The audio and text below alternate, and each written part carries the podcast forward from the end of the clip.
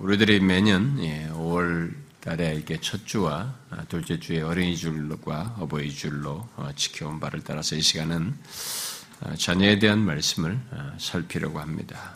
저는 어느 때는 어느 해는 어린이나 부모에 대한 말씀, 뭐 어린이 줄, 어버이 줄로 이렇게 꼭 정해서 그런 것과 관련된 말씀을 전하지 않고 어린이 줄과 어버이줄을 할지라도 그냥 계속 살펴온 말씀을 전하는 그런 때도 가지려고 합니다. 항상 거기에 매이지는 않고, 근데 지금까지는 계속 그렇게 해왔습니다만, 언젠가는 제가 그럴 생각도 하고 있습니다. 어쨌든 오늘은 예, 본문을 통해서 어, 우리들의 자녀들에 대한 예, 교훈을 어, 살펴보도록 하겠습니다. 어, 우리들 중에 예, 자녀로서 살지 않는 사람은 아무도 없습니다.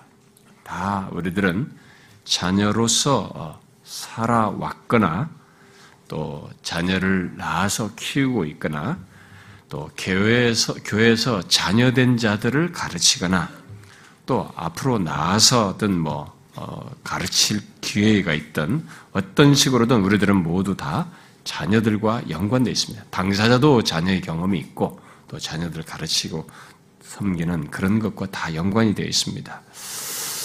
아, 여러분 오늘 본문을 통해서 음, 자녀로서 음, 그, 나는 어떠했고 어, 또 자녀에게 어, 어떠한가를 한번 어, 좀 생각해 보기를 원합니다. 예, 오늘 본문을 제가 상세히 다루지는 않을 것입니다. 예수를 만나면 사람이 바뀐다해서 제가 이 본문을 한번 상세히 다 다룬 바가 있기 때문에 에, 바로 이 자녀 어, 양육과 관련된 그런 말씀을 본문을 통해서 아, 보려고 합니다. 오늘 본문이 자녀 교육과 직접적으로 아, 관련된 것이 없으니 뭐 생각할 어, 여기 어, 생각할 중요한 이 본문에서 무엇 여기서 자녀와 관련해 생각할 것인가라고 생각할지 모르겠습니다만은 제가 먼저 제가 서론적으로 좀 설명을 할 테니까 어, 말하는 내용을 통해서 한번 상상을 해 보십시오. 이 본문을 통해서 뭘이 어, 자녀와 관련해서 또 어, 자녀된 우리들에게 말을 하는 하려고 하는 것인지 한번 생각을 해 보십시오. 자, 먼저 여러분들이 현재 자녀로 있던 자녀를 키우는 뭐 부모된 자이든 장년으로 컸든 심지어 다 커, 다 자녀들을 장성해서 휴가까지 보낸 어른이든 아, 여러분의 자녀 시기를 한번 상상해 보십시오. 음, 여러분들이 자녀로 있었던 때를 상상해도 좋고 지금에 있는 자녀들을 어, 봐도 상관없습니다. 아, 자녀 시기를 한번 아, 생각해 보라는 것입니다. 여러분들이 자녀로 있을 때 여러분들은 부모로부터 어떤 양육을 받으며 자랐습니까? 여러분들이 다 자녀로서 자라왔는데 자녀로 있을 때 여러분들은 부모로부터 어떤 양육을 받으며 어, 이렇게 자라셨어요? 아, 여러분 모두 어, 여러분들이 착한 아이, 아, 모범적인 아이로 자라기를 바라는 부모들의 원함 속에서 여러분들은 다 양육을 받았을 것입니다. 아, 요즘 극단적인 부모들이 있긴 하지만 그렇게 아이들을 방치하며 버리는 부모들을 아, 왜? 그건 부모라고도 할 수도 없는 거죠. 어, 제 역할을 하지 않는 그런 거 말고 아, 자녀된 우리들을 이렇게 사랑하여서 키운 부모들은 우리들이 자녀된 우리들에게 거의 원하는 바가 공통적으로 아, 그런 것이었죠. 우리들이 착하고 어, 참뭐 또 다른 말로 하면 선한 그리고 모험적인 아이 그런 아이로 자라기를 바라면서 다 양육을 했을 것입니다. 그것은 지금 부모된 여러분들 모두 또한 별 차이가 없이 그런 생각을 가지고 또 아이들을 가르칠 거라고 믿습니다. 부모들은 모두 자기 자녀들이 착한 아이가 되고 그렇게 자라도록 하는 가르침과 소망이 담긴 권면 등을 했을 것이기에 여러분들도 그런 양육을 받으며 어, 자랐고 또 이렇게 지금도 하고 있을 거예요. 가장 기초적으로는 음, 부모의 말을 잘 듣고 네, 가정 안에서부터 시작하는 거죠. 부모의 말을 잘 듣고 아, 듣도록 예, 권면을 받으면서 양육을 받았을 것입니다. 또 어려서부터 사회적으로 당장 유치원에 가서부터 또 어, 초등학교, 어, 중등 또 대학생 뭐 대학생활 속에서 지켜야 할 어떤 관습과 규범들, 규칙들을 잘 지키도록 그러면서 어, 그 모범적인 사람이 되도록 권면하는 그런 양육을 받으며 자랐을 것입니다. 아, 예수 믿는 부모라면은 만약 자기가 예수 믿는 부모를 뒀다면 그 예수 믿는 부모는 거기에 더 덧붙여서 아, 신앙생활 영역에서도 어, 어, 여러분들이 모험적인 아이가 되도록 어, 예수 잘 믿고 교회 생활 잘하고 다른 아이들과 싸우지 않고 이러면서 이렇게 좀 잘 착한 아이로 참 좋은 신앙을 갖는 아이로 자라기를 바라는 이 부모의 요구를 받으면서 자랐을 것입니다.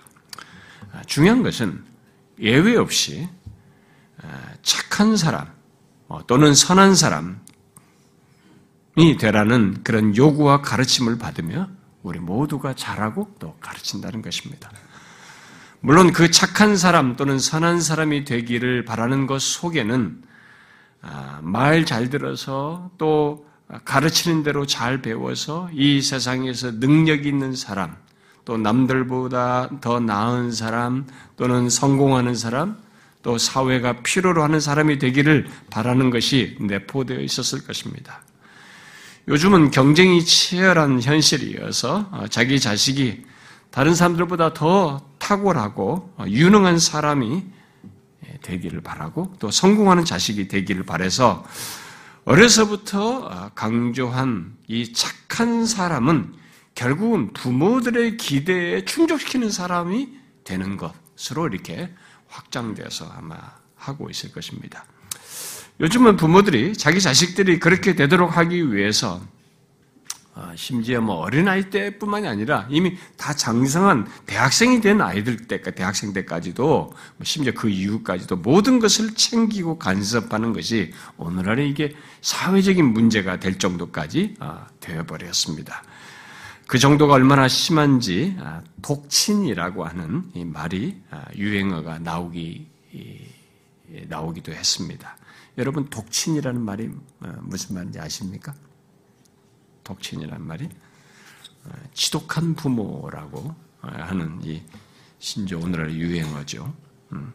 제가 2, 3년 전에 아, 한 일간 신문에 대학에 예, 등장한 독친이라고 하는 이 기사가 특집으로 실린 것을 읽은 적이 있습니다. 제가 스크럽해서 가지고 있었기 때문에 이번에도 다시 봤는데요. 아, 부모들이 아, 대학생이 된 음, 자식들의 이 수강 신청과 과제까지 하나하나 챙기고 진로 선택 그리고 그런 것까지 다 인생이 결정하는 것까지 아, 간섭한다는 것입니다. 그래서 사소한 일도 스스로 해결을 못하고 다 큰 못하는 그 다 큰 자식을 만들고 있다고 하면서 그런 부모들로 인해서 결정을 못하는 심리학적인 용어죠. 결정 장애를 갖고 있다는 그런 기사였습니다. 거기에 소개된 사례를 하나 인용해 드리면 이렇습니다. 25살 된 서울대 법대 출신의 한, 학, 한 사람이 그 대학 내 상담센터에 찾아와서 어, 상담한 내용입니다. 그가 말했습니다. 책을 펴고 있음, 앉으면 온몸이 벼랑 끝에 서 있는 듯한, 서 있는 듯한 느낌이 들어요. 너무 고통스러워서 그만두고 싶어요. 라고 얘기를 했어요. 이 사람은 이 말을 하면서도 온몸을 떨었다고 합니다. 그에게 상담사가 물었습니다. 이런 상황인데 왜 그 고시 공부를 계속합니까? 그러자 그는 부모님이 바래서요. 부모님이 바라십니다. 고시 안 하면 저를 사람 취급도 안 할 거예요. 라고 말했던 것이죠. 상담사는 그 어, 사람은 부모가 너는 공부를 잘하니까 서울대 법대에 가라고 해서 서울 법대에 왔고, 법대에 갔으니 고시하라고 해서 고시 공부를 할 정도로 부모의 기대를 저버리지 않는 모범적인 학생이라고 말을 했어요. 음, 무엇입니까? 아, 소위 착한 아이로 자랐고 모범적인 아이, 학생으로 그런 자식으로 이렇게 자란 것입니다. 아, 이런 현실에 대해 그 신문은 대학생들이 하나부터 열까지 부모들이 챙겨주고 간섭받던 상태에서 이, 아이, 이 아이들이 다 그렇게 대학생이 될 때까지 그렇게 잘하다 보니까 그런 상태에서 이렇게 떠났을 때 스스로 아무것도 결정하지 못하는 결정장애, 자기 생활을 조절하지 못하는 조절 장애를 겪는 현실이 이렇게 생겼다라고 기사화했습니다. 뭡니까? 모두 빗나간 자녀 양육으로 인해서 생겨난 사회적인 현실이에요. 현상입니다. 그런데 그런 내용 속에서 곧 부모들이 자녀들에게 어려서부터 착한 아이, 선한 아이, 모범적인 아이를 기대하며 가르치고 양육한 것 속에서 우리가 주목할 내용은 그렇게 자란 아이들에게 생길 수 있는 영적인 장애물이에요. 제가 강조하고자 하는 것은 바로 이겁니다. 그런 아이들에게 생기는 영적인 장애물이 있다는 것입니다. 그게 무엇인지 아시겠어요? 어려서부터 착하다, 또 모범적이다, 너는 어, 참 선하다, 예, 어, 예, 칭찬을 들으면서 어, 자란 이것을 이 아이들이 그대로 믿고 자신은 착한 사람이다. 나는 선한 사람이다. 나는 모범적인 사람이다. 괜찮은 사람이라고 확신함으로써 복음의 필요를 못 느낀다는 거예요. 예수의 필요를 절실하게 못 느낀다는 것입니다. 예수 믿는 사람들조차도 부모 말 잘 들으며 교회 나가고 시키는 대로 잘 시키는 대로 하는 어, 잘하는 것 그리고 가정과 교회 생활을 잘하는 것으로 자신은 착한 사람, 선한 사람이라고 생각함으로써 똑같은 모습을 가지는 그런 일이 똑같이 벌어지는 것입니다. 자신은 어려서부터 교회 잘, 잘 다니고 항상 부모 말에 순종하고 교회 생활을 했기에 자신은 아, 바로 그런 착한 사람입니다. 모험적인 사람, 괜찮은 사람이다. 라고 생각을 하는 것이 결국 복음의 필요, 예수의 필요를 절실하게 갖지 않는 원인이 될 수 있다는 것입니다. 그리고 그런 현상이 실제로 벌어진다는 것이죠. 그런 면에서 제가 질문해 보고 싶습니다. 부모가 하라고 한 대로 하고 또 학교와 사회에서 모범적일 때 여러분들은 그런 여러분의 아이들에 대해서 어떻게 생각합니까? 여러분들이 과거에 잘 그렇게 잘한 것은 뭐 뒤로 하고, 여러분들이 이제 그런 자식들을 대해서 이렇게 했을 때, 그런 자식을 보게 될 때, 여러분들은 그런 자식에 대해서 어떤 생각을 하십니까? 뭐, 저도 별반 다를 것 없을 것이라고 없다고 보는데요. 여러분의 아이가 착하고 선하다고 생각하지 않습니까? 말 잘 듣고 이렇게 했으니까. 착하고 선하다는. 그래도 우리 아이는 좀 착해. 요즘 애들은 이게 엉망이잖아. 다 막, 완전히 막. 그런 애에 비하면 우리 아이는 착해. 이렇게 생각하지 않습니까? 그러면서 여러분들도 칭찬해 주지 않습니까? 이 세상 기준과 가치에서 보면 다른 그런 것에 쩌들리는 아이들의 비교해 보면 우리 아이는 착하다, 괜찮은 아이다라고 어, 그러면서 자연스럽게 예, 그런 인식을 갖고 이렇게 반응을 하지 않습니까? 그러나 예수 믿는 우리는 그렇게 아이들을 인정하며 양육해서는 안 됩니다. 제가 칭찬하지 말라는 얘기는 아니에요. 예수 믿는 우리는 그런 것이 결코 그런 식으로 상대적인 이런 모습이 결코 선하고 착한 것이 아니라고 하는 것을 분명히 알아야 합니다. 예수 믿는 우리는 그런 식으로 아이들의 가치를 형성시키고 아이들이 자기 자신에 대한 잘못된 이해를 갖도록 해서는 안 된다는 것입니다. 물론 저는 우리 자식들이 어, 부모 말을 안 들어도 되고 뭐 학교나 사회에서 모험지지 않아도 된다 그런 얘기는 아니잖아요. 지금 말하는 것은 이 세상은 두말할 것 없고 예수 믿는 우리들까지 아이들에게 어려서부터 거짓된 선에 대한 거짓된 착함, 거짓된 선에 대한 인식과 함께 자신들은 선하고 괜찮은 사람이라고 인식을 시킴으로써 복음의 장애물을 갖게 해서는 안 된다는 것입니다. 제가 오늘 본문에서 주목하고자 하는 것은 신앙적인 배경을 가졌든 안 가졌든 어려서부터 일반적인 기준에서 말 잘 듣고 모범적일 때 착하고 선하다고 또 모범적이고 모범적이고 그 칭찬 들을 만한 아이라고 이렇게 인정을, 인정을 하면서 그런 아이들로 하여금 자신은 그런 자라고는 자기 인식을 갖게 함으로써 우리 아이들을 본문에 나오는 바리새인 시몬처럼 복음의 장애물을 갖는 아이로 양육해서는 안 된다는 것이에요. 그렇게 만들어서는 안 된다는 것입니다. 여러분 아십니까? 이 세상에는 자기에 대한 잘못된, 나에 대한, 자기 자신에 대한 잘못된 이해를 가짐으로써 자신들에게 말해주는 복음, 그들에게 전해주는 복음이 먹히지 않는 사람이 굉장히 많습니다. 그들에게도 여전히 기쁜 소식이어야 하는 이 복음이 이들에게는 안 먹히는 거예요. 상대적으로 훨씬 값어치 없게 여기는 것입니다. 예수의 필요를 못 느끼는 것이. 그런데 더욱 흥미있는 것은 기독교적인 배경 속에서 자란 사람들 중에도 그런 사람들이 굉장히 많아요.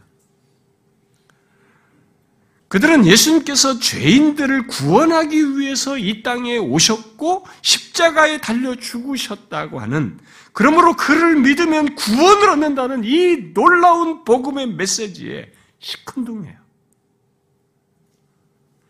거기에 대해서 큰 매력을 못 느낍니다. 심지어 거부감을 드러내요. 왜요? 자신들은 괜찮은 사람이거든요. 나는 모범적인 사람이에요. 사람들이 다 인정해준 사람이에요. 착하고 부모들이 다 인정해준 착하고 선한 사람이고 모범적인 사람이고 괜찮은 사람이란 말이에요. 아무 문제가 없이 잘한 사람이란 말이에요. 그런 인식을 자기에 대한 인식을 갖고 있어서 더욱 그렇습니다. 고작 어려서부터 부모 말 잘 듣고 시키는 대로 열심히 공부하고 나름 그것도 외적으로 모범적이고 다른 사람과 비교 조금 나은 것인데 그것 가지고 복음의 필요를 못 느끼는 이런 엄청난 일이 벌어진다는 것이.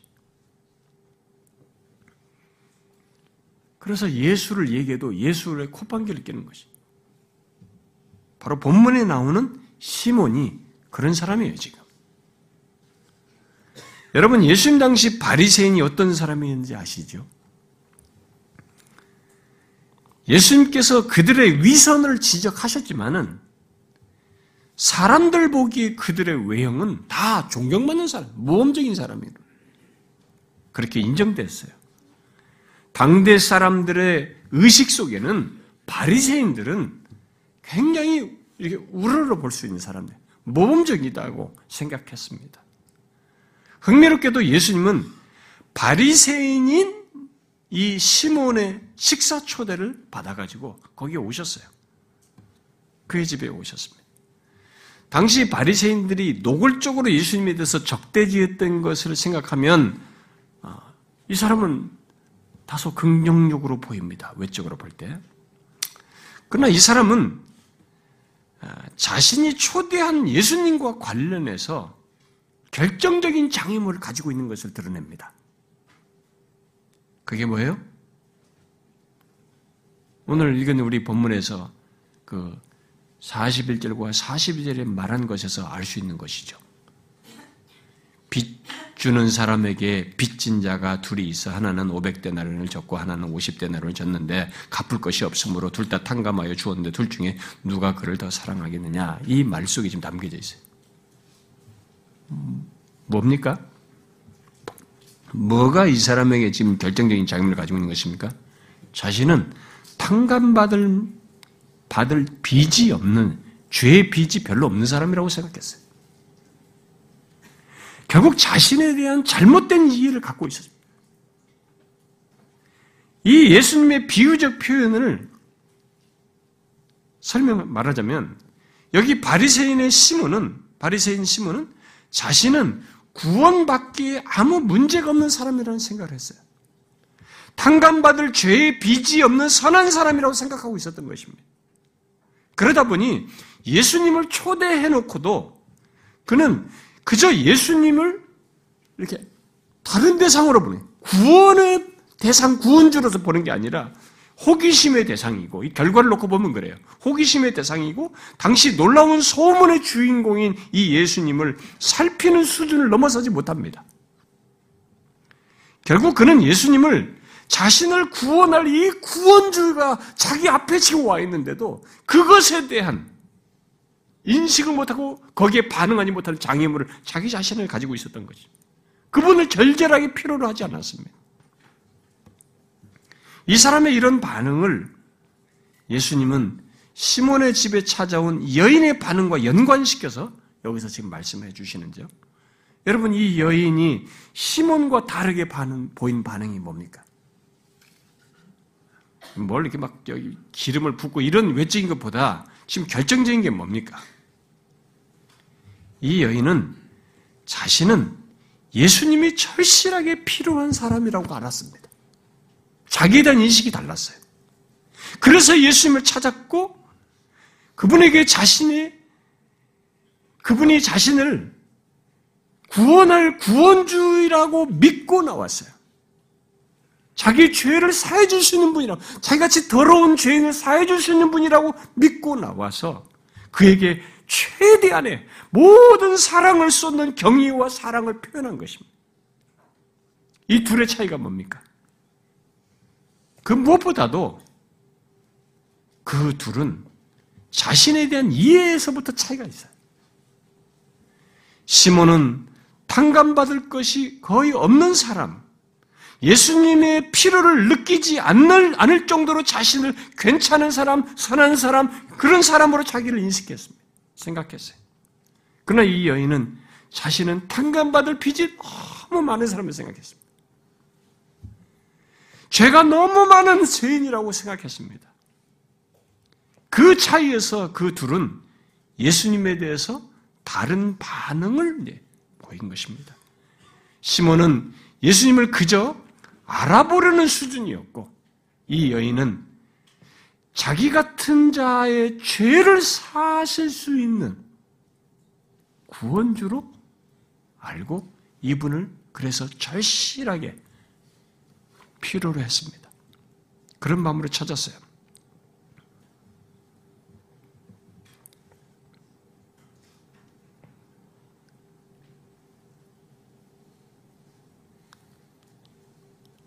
시몬은 어려서부터 하나님의 율법에 나름 철저하고 부모와 주변 사람들로부터 칭찬을 들으면서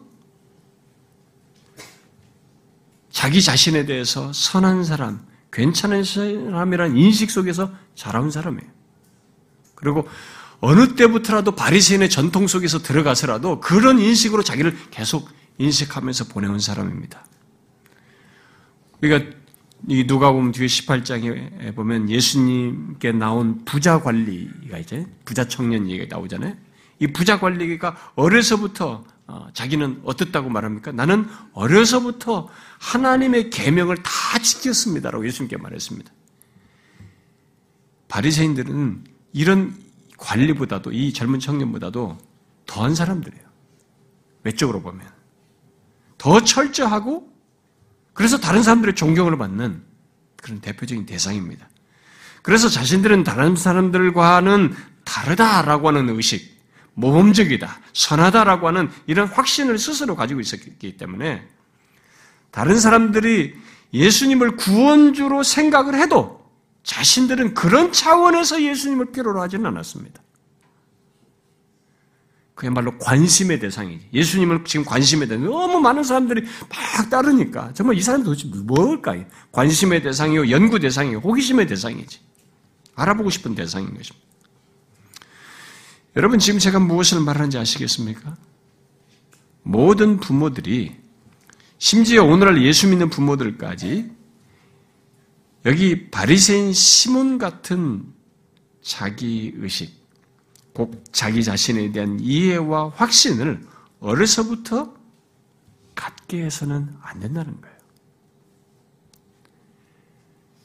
그저 말 잘 듣고 공부 잘하고 모범적인 듯한 모습을 보고 내가 시키는 대로 좀 잘했다는 것 두고 그저 어, 교회 열심히 다니는 걸 가지고 우리들의 아이들이 나는 괜찮은 사람이다. 나는 선한 사람이다. 나는 저 사람보다 낫다.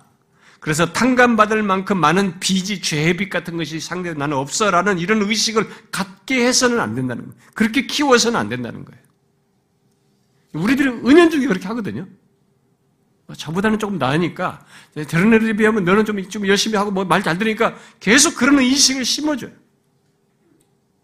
그게 큰 복음의 장애물이라는 거죠. 뭐 이런 말을 하면 음, 아이들에 대해서 그렇게 해서는 안 된다고 말을 하면 예, 오늘날 이 1950년대, 60년대부터 심리학의 영향을 받아가지고 시작된 이 자존감 운동, 예, 우리 자신들을 보면 아이들 자존감 운동의 영향을 받은 이 교육 이론과 자녀 양육 이론에 역행하는 것이어서 오늘은 그걸로 거의 전 모두가 다 이렇게 돼 있거든요. 뭐 영화도 그렇고 헐리우드 영화 영향도 있고 우리 교육 이론이 다 그렇게 받고 있단 말이에요. 그래서 아이들을 그렇게 막 무조건 높이는 거예요. 막 문제가 있어도 막 아이들을 계속 높이는 이론이거든 요 이런 자존감 이론에 역행하는 것이어서 어, 거부 반응을 가질지 모르겠어요. 이런 내용이 오늘 우리들과는 전혀 상반되는 것이라고 생각할지 모르겠습니다. 그러나 여러분, 오늘날의 이 자존감 운동에는 치명적인 결함이 있어요. 거기에는 이 아이들의 문제, 죄악된 것을 이것은 덮어버립니다. 죄 문제 같은 것은 하나도 고려를 하지 않습니다. 그저 이 아이 개인의 인성을 높여줘요.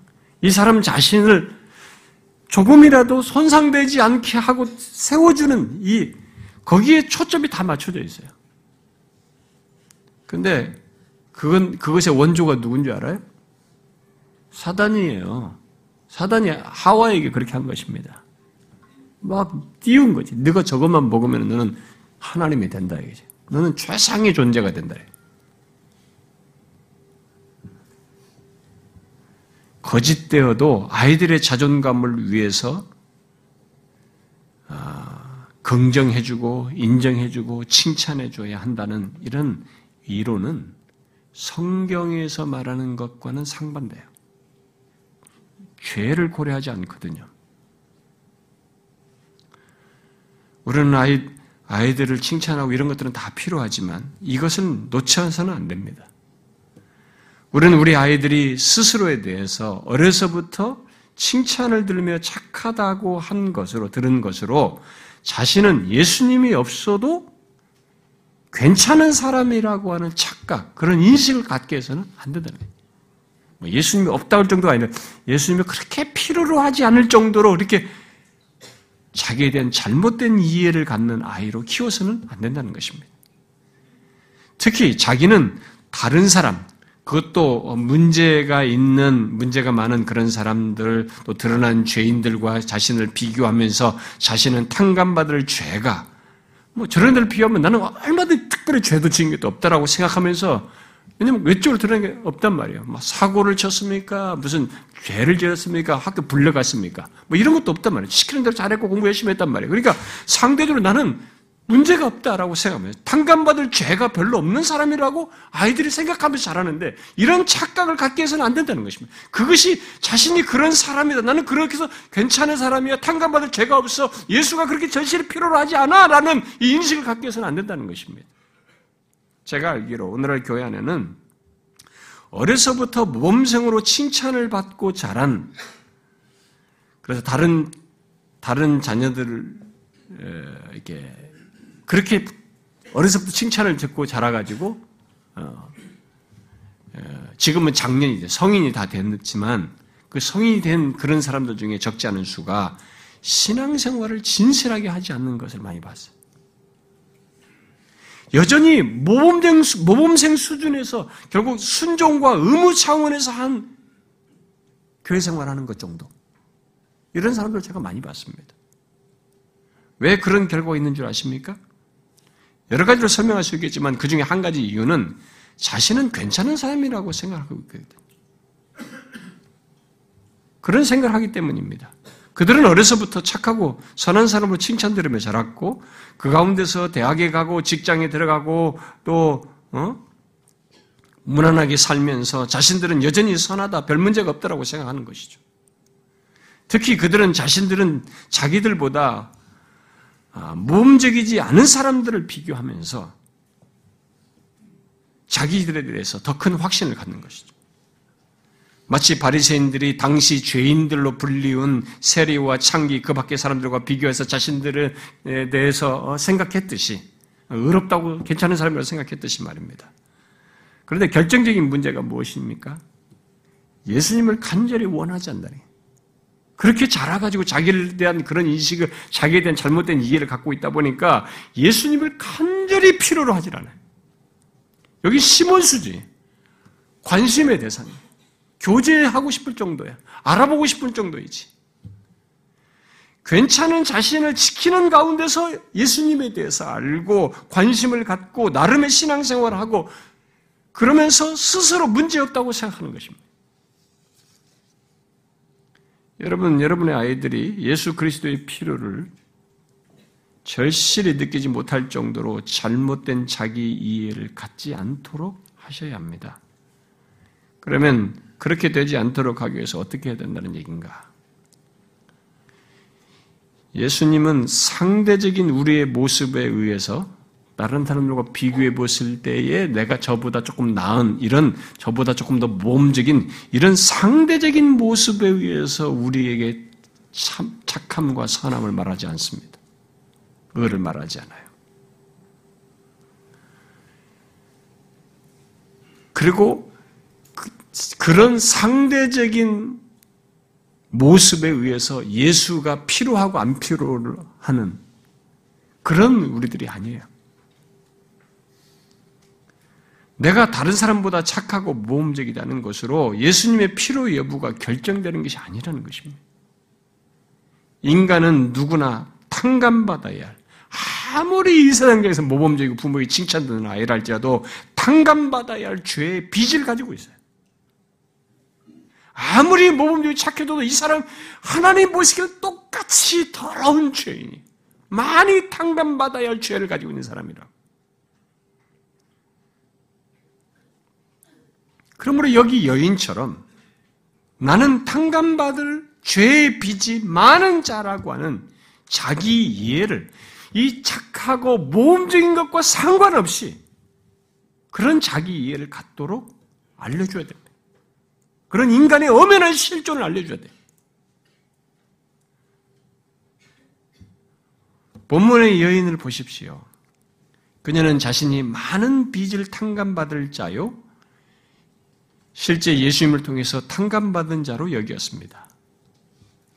그렇게 그녀는 자신은 큰 죄인이며 죄 용서 받아야 할 죄인이라고 여겼어요. 그래서 사람들을 고치고 죄 사하시는 예수님에 대한 소문을 듣고 그가 자기 같은 자도 구원할 분으로 믿었고 그래서 내적으로 자신의 죄를 깊이, 깊이 뉘우치며 자기의 죄를 사해 주실 예수님께 존경과 애정을 표했습니다. 예수님은 이 여자에 대해서 결론적으로 47절과 48절에 말씀하시죠? 그의 많은 죄가 사하여졌도다. 이는 그의 사랑함이 많음이라. 사함을 받은 일이 적은 자는 적게 사랑하느니라. 이 여자에게 이르시되 내 죄사함을 받았느니라. 그리고 50절에 내 믿음이 너를 구원하였으니 평안히 가라. 이렇게 말씀하셨어요. 여러분 여기 두 사람의 결론을 보십시오. 시몬과 이 여인의 두 결론을 보세요. 가장 큰 차이가 무엇입니까? 결론은 구원주 예수 그리스도가 그 사람 속에 있고 없고 예, 결론으로 났습니다. 이 차이가 났어요. 여러분, 이 땅에 존재하는 인간에게 예수가 있고 없고의 결론은 이 땅의 삶으로 끝나는 게 아니에요. 이건 영혼으로 연결되는 것입니다. 이 차이가 났어요. 시몬은 예수님을 자기 집에 초대해서 옆에 가까이 둔 거예요, 지금. 누워 같이 식사하면서 이 얘기하는 것입니다. 그와 식사도 같이 하고 그 곁에 있었지만 결론은 그의 존재와 삶에 그의 인격에 주님이 없었어요. 예수 그리스도가 없었습니다. 그러나 모두가 죄인으로 여긴 이 여인, 자신은 탕감받은 죄의 빚이 아주 많다고 생각한 이 여인의 존재와 삶에는 이제 새로운 지평이 열린 겁니다. 이 의로우신 예수가 있게 된 것이죠. 생명의 예수가 있게 된 것입니다. 그래서 이 여인에게 있어서 예수는 전부예요. 모든 것이 자기에게 있는 최고의 비싼 것, 지금 있는 것을 다 깨뜨린 겁니다. 이 향유는 최고의 비싼 거예요. 당시로는. 깨뜨려서. 사랑과 감사를 쏟았습니다. 그런 대상으로 예수님을 본 거죠. 여러분, 이 차의 이 결론이 무엇을 의미하는지 아시죠? 이것은 몇십 년의 삶의 안정과 복을 갖게 하는 정도의 차이가 아닙니다. 심리적인 안정을 주는 문제가 아닙니다. 이것은 죄 사함을 받아서 구원을 얻는 문제예요. 그 차이를 가져온 것입니다. 그의 영원한 운명이 또 그의 삶의 내용과 방향이 그리고 인생의 결론이 달라지는 것입니다. 여러분, 우리들의 아이들에게 이 결론을 갖게 하기 위해서 우리들은 먼저 예수 그리스도의 필요를 못 느끼게 하는 잘못된 자기 이해를 갖지 않도록 항상 염두에 두고 가르쳐야 됩니다. 말 잘 듣고 모험적인 것을 칭찬해 주는 것으로 자신이 선한 사람, 탕감받을 죄 빚이 별로 없는 사람이라는 이런 착각을 갖지 않도록 해야 됩니다. 여러분 부모를 되게 잘하는 아이들이 그런 의식 가지고 자라요. 가지고 성인이 돼서도 교회를 그런 식으로 예수님을 믿는 것도 그런 식으로 믿단 말이에요. 바리새인 수준을 못 넘어서는 거죠.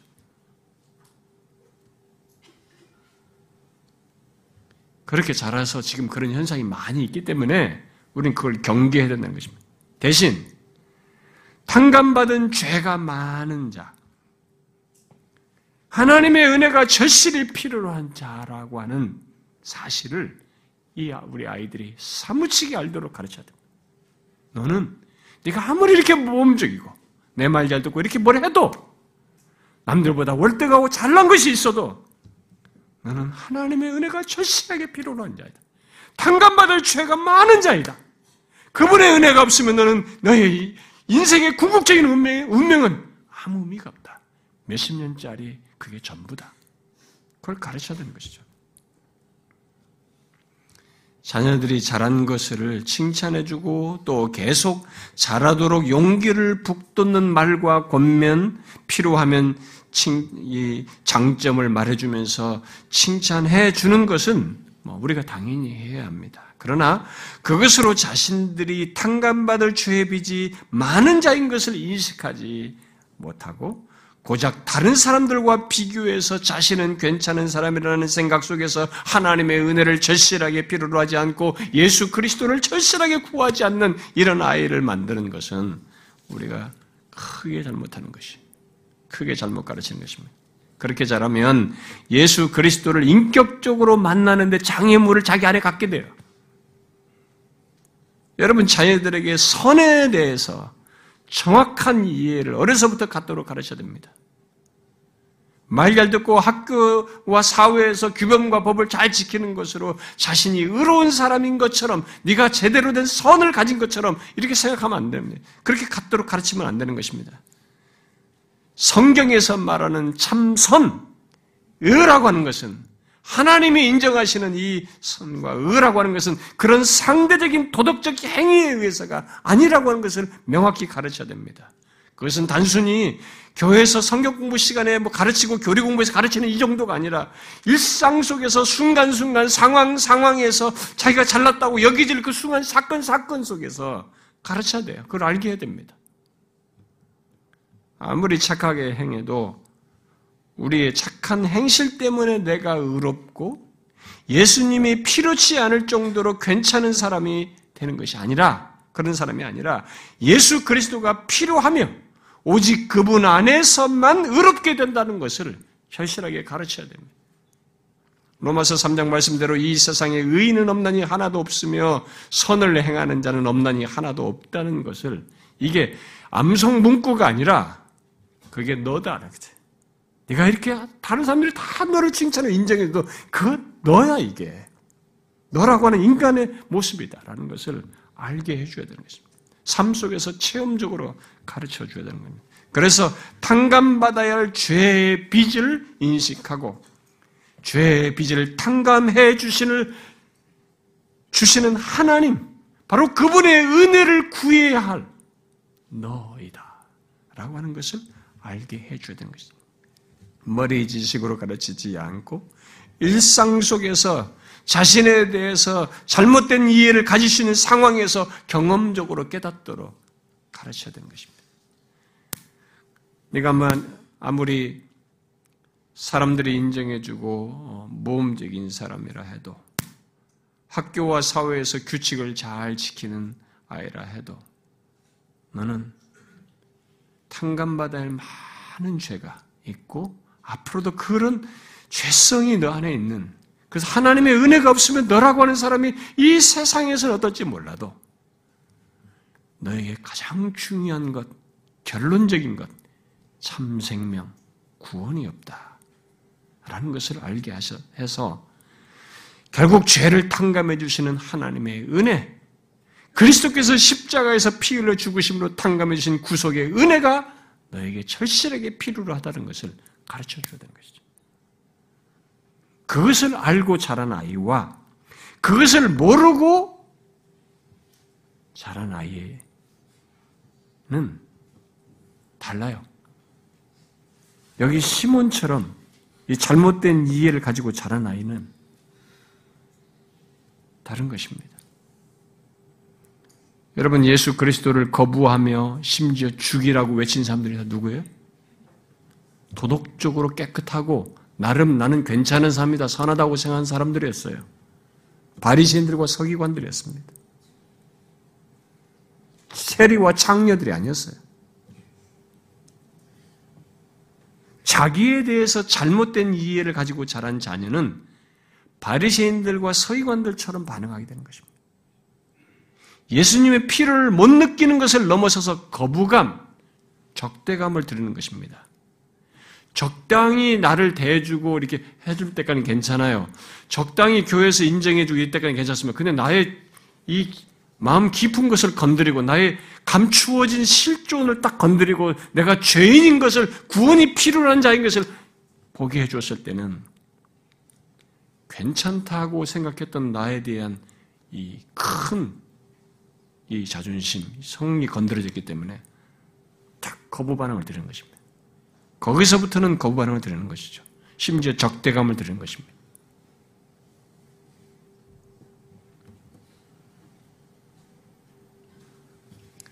여러분 잘 아시죠? 우리는 우리의 어, 모범적인 사람이 되는 것으로 의인이 되지 않습니다. 이 세상에서 모르는 그런 칭찬되고 모험적인 사람이 되는 것으로 의인이 되는 것이 아닙니다. 성경은 분명히 얘기합니다. 인간이 의롭게 되는 것은 우리의 무엇으로가 아니다. 완전한 순종을 통해서 의를 이루신 예수 그리스도를 믿음으로써이다라고 분명히 얘기합니다. 하나님께서 예수 그리스도를 믿는 자에게 은혜로 의롭다 하셔서 의로운 사람이 된다라고 말을 합니다. 갈라디아서 2장에 분명히 말하고 있잖아요. 사람이 의롭게 되는 것은 율법의 행위로 말미암음이 아니요 오직 예수 그리스도를 믿음으로 말미암은 줄 알므로 우리도 예수를 믿는다. 자신의 행위를 자신의 행위로 나는 괜찮은 사람이다, 선하다, 의롭다라고 하는 것. 그것을 깨트리는 게 쉽지가 않아요. 실제로 다른 사람도 인정받고 모험적인 아이들에게 그것을 깨트리는 게 쉽지 않지만 어려서부터 깨트려야 돼요. 네가 남들에게 칭찬받는 것으로 네가 의로운 사람이라고 생각하면 안 된다는 것을 깨트려야 됩니다. 그것으로 굳혀온 사람은 이 바리새인들의 그 의를 깨뜨리는 게 쉽지 않았던 것처럼 자신들의 의 때문에 이 은혜가 수용이 안 되는 거죠. 크면은 더 어려워져요. 오직 예수 그리스도를 믿음으로 너 같은 자를, 너 같은 죄인을 하나님께서 은혜로 이렇게 의롭다 하신다. 라는 걸 가르쳐야 되는 것입니다. 이것을 모르고 모험적으로 자란 아이, 칭찬 듣고 자란 아이는 본문의 시몬처럼 될 수 있다는 이 위험성을 우리가 알아야 됩니다. 그저 껍데기만 예수님 곁에 있고 관심을 가질 뿐 예수님을 인격적으로 모르는 그런 아이가 될 수 있습니다. 아니, 극단적으로는 그 누구보다도 선해지려고 하고 칭찬 들으려고 했기 때문에 항상 모험적이라고 했기 때문에 그렇게 했던 바리새인과 서기관들이 예수님을 죽음으로 내몰았듯이 예수님에서 적대적일 수 있어요. 그런 현실이 많습니다, 실제로. 어려서부터 그렇게 모험적이던 사람이 장성해가지고 예수에 대해서 적대적이에요. 그런 경우가 있어요. 저는 어려서부터 부모 말 잘 듣고 모험생으로 자란 사람, 사회에서 인정받고 칭찬받는 사람들이 예수님을 적당히 믿거나 예수님에서 적대적인 거 많이 봤어요. 우리들의 아이들이 그렇게 자라지 않도록 여러분 일찍부터 본문의 여인이 알고 경험한 은혜의 이 탕감받을 죄가 많은 나이기 때문에 은혜가 필요로 하다고 하는 그 은혜에 반응하는 아이, 자신에 대한 바른 이해를 가지고 은혜를 구하는 아이로 양육해야 됩니다. 특히 우리들의 아이들이 자기가 스스로 잘해서 인정받고 칭찬듣는 삶의 방식, 네가 이렇게 잘했을 때마다 거기에 대해서 칭찬 듣고 인정받는 이런 삶의 방식이 아니라 새로운 삶의 방식이 있다는 것을 가르쳐 주됩니다. 어떤 새로운 삶의 방식입니까? 우리가 잘나서 인정받는 게 아니라 그리스도께서 행하신 것 안에서 그가 모든 우리에게 필요한 요구되는 것을 다 순종을 하심으로써 완전한 순종을 하심으로써 우리에게 은혜를 주어서 나 같은 죄인을 탕감하셔서 그 탕감받은 자로서 사는 이 은혜로서 사는 삶이 있다고 하는 것을 이런 새로운 삶의 세계가 있다는 것을 가르쳐 줘야 되는 것입니다. 이 여인처럼 은혜로 나 같은 자를 받아주시는 것, 그래서 나의 삶의 가치를 자꾸 내가 무엇을 행한 것에서 가치를 인정받는 것이 아니라 나 같은 탕감받을 죄가 많은 자를 구원해 주신 예수 그리스도 안에서 삶의 가치를 보고 살아가는 이런 아이로 이런 새로운 삶의 세계가 있다는 것을 아이에게 일찍부터 가르쳐야 된다는 것입니다. 어려서부터 내가 잘해서 인정받고 칭찬 듣는 방식 이게 아니라 나는 자격이 안 되지고 탕감받을 죄가 많은데 그런 나를 은혜로 받아주시고 구원해 주시는 하나님의 은혜 안에서 사는 것을 가르쳐 줘야 돼요. 이것은 자녀들뿐만 아니라 우리 모두가 가져야 합니다. 내가 율법을 잘 지켜서 인정받는 삶이 아니라 그리스도께서 율법을 온전히 순종하신 것 안에서 감사하며 사는 것. 설사 나의 부족이 드러나고 심지어 하나님께 순종치 못한 어떤 것이 있다 할지라도 과거에는 모험적인데 지금은 모험적이지 못한 일이 설사 있다 할지라도 그런 나의 여부에 의해서가 아니라 내가 무엇을 행한 것에 잘한 거 못한 것의 여부에 의해서가 아니라 그리스도의 순종에 근거한 하나님과의 관계 속에서 살아가는 삶이 있다는 것. 그 가운데서 우리를 기뻐하시고 인정해 주시고 기꺼이 은혜를 베푸시는 이 새로운 삶의 세계가 있다는 것을 가르쳐 줘야 되고 여러분 우리부터가 그것을 알아야 됩니다.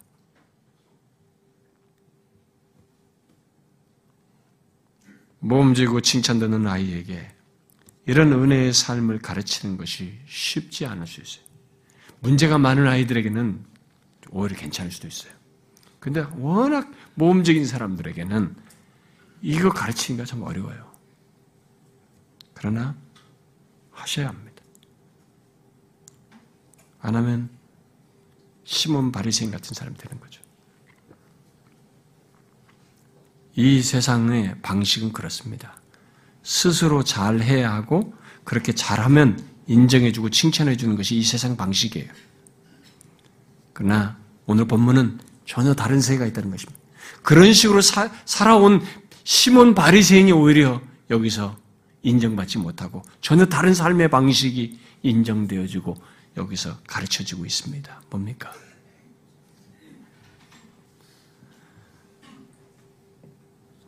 나는 결함이 있고 부족이 드러나고 심지어 잘못 행하는 것이 있지만 그리스도께서 이루신 것 안에서 그의 완전한 순종에 근거해서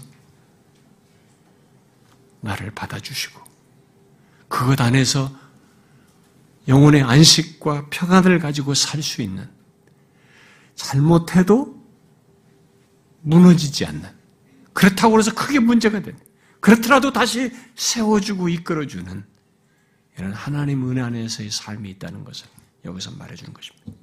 우리의 행한 것에 의해서 우리를 결정하는 게 아니라 하나님께서 그리스도께서 행하신 것 안에서 은혜 안에서 우리를 받아주는 세계가 있다는 것을 말해주고 있는 것입니다.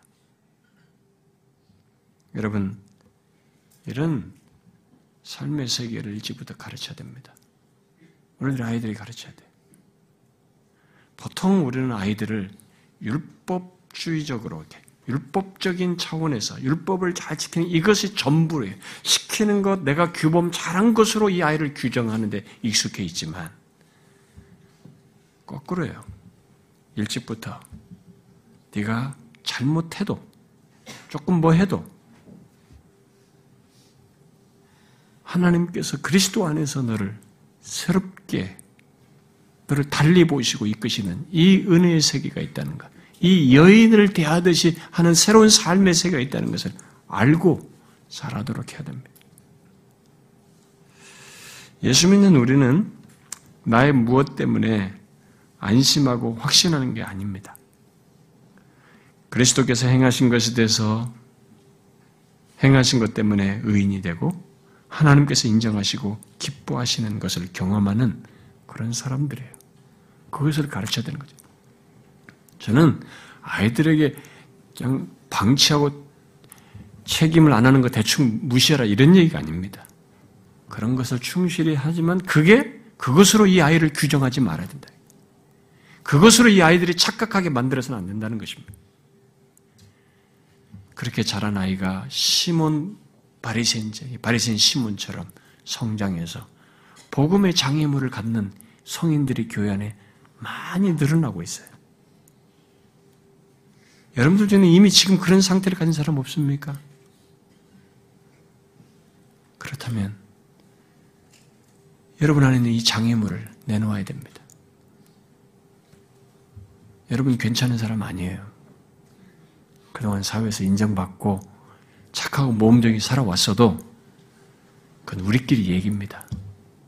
남들이 그렇게 부모들이 말해줬을 뿐이죠. 여러분 속에 뭐 있었습니까? 더러운 생각 많았잖아요. 미움, 더러운 것, 추한 것들, 음란한 것들 얼마나 많았습니까? 성장 과정에서부터. 남들 겉으로 드러난 것까지 얘기했지 속에 썩은 것이 얼마나 많았습니까? 욕심? 저 사람은 겉으로 했을 뿐이 나는 겉으로만 안 드러냈을 뿐이지 속에서 가지고 있던 게 얼마나 많았습니까? 탕감받을 죄가 많은 자예요. 은혜가 없으면 나는 가치가 없는 사람입니다. 추한 악한 죄이면 창녀 셀이 그보다 더한 사람일 수 있어요. 아무 차이가 없어요. 정확히 아셔야 됩니다. 자기에 대한 바른 이해를 가지셔야 됩니다. 그것이 안 생기니까 예수 그리스도의 필요를 절절하게 못 느끼는 겁니다. 연구 대상이에요, 예수가. 아니에요. 예수를 만나기 전에 인간은 달라지지 않습니다. 그 탕감받을 죄를 그대로 지닌 채 죄악 가운데 사는 것이에요. 예수 그리스도를 만남으로써 탕감받고 탕감받은 뒤에 자신의 부족이 드러나도 나에 의해서 사는 것이 아니라 그분이 이루신 것 안에서 삶을 사는 은혜의 삶을 그다음부터 갖게 돼요. 전혀 다른 삶의 세계를 갖는 것입니다. 이 세상에는 두 개의 삶의 방식이 있는 것입니다. 내가 행한 것에 의해서 칭찬받고 잘 나가는 삶의 방식이 있고 하나는 나의 부족과 심지어 잘한 것이 있든 못됐든 간에 그리스도께서 행하신 것 안에서 사는 삶의 방식이 있는 거예요. 이 삶의 방식을 여러분과 저도 알아야 되고 누려야 되고 우리 아이들에게도 가르쳐야 되는 것입니다. 우리 모두가 그러기를 바랍니다. 기도합시다.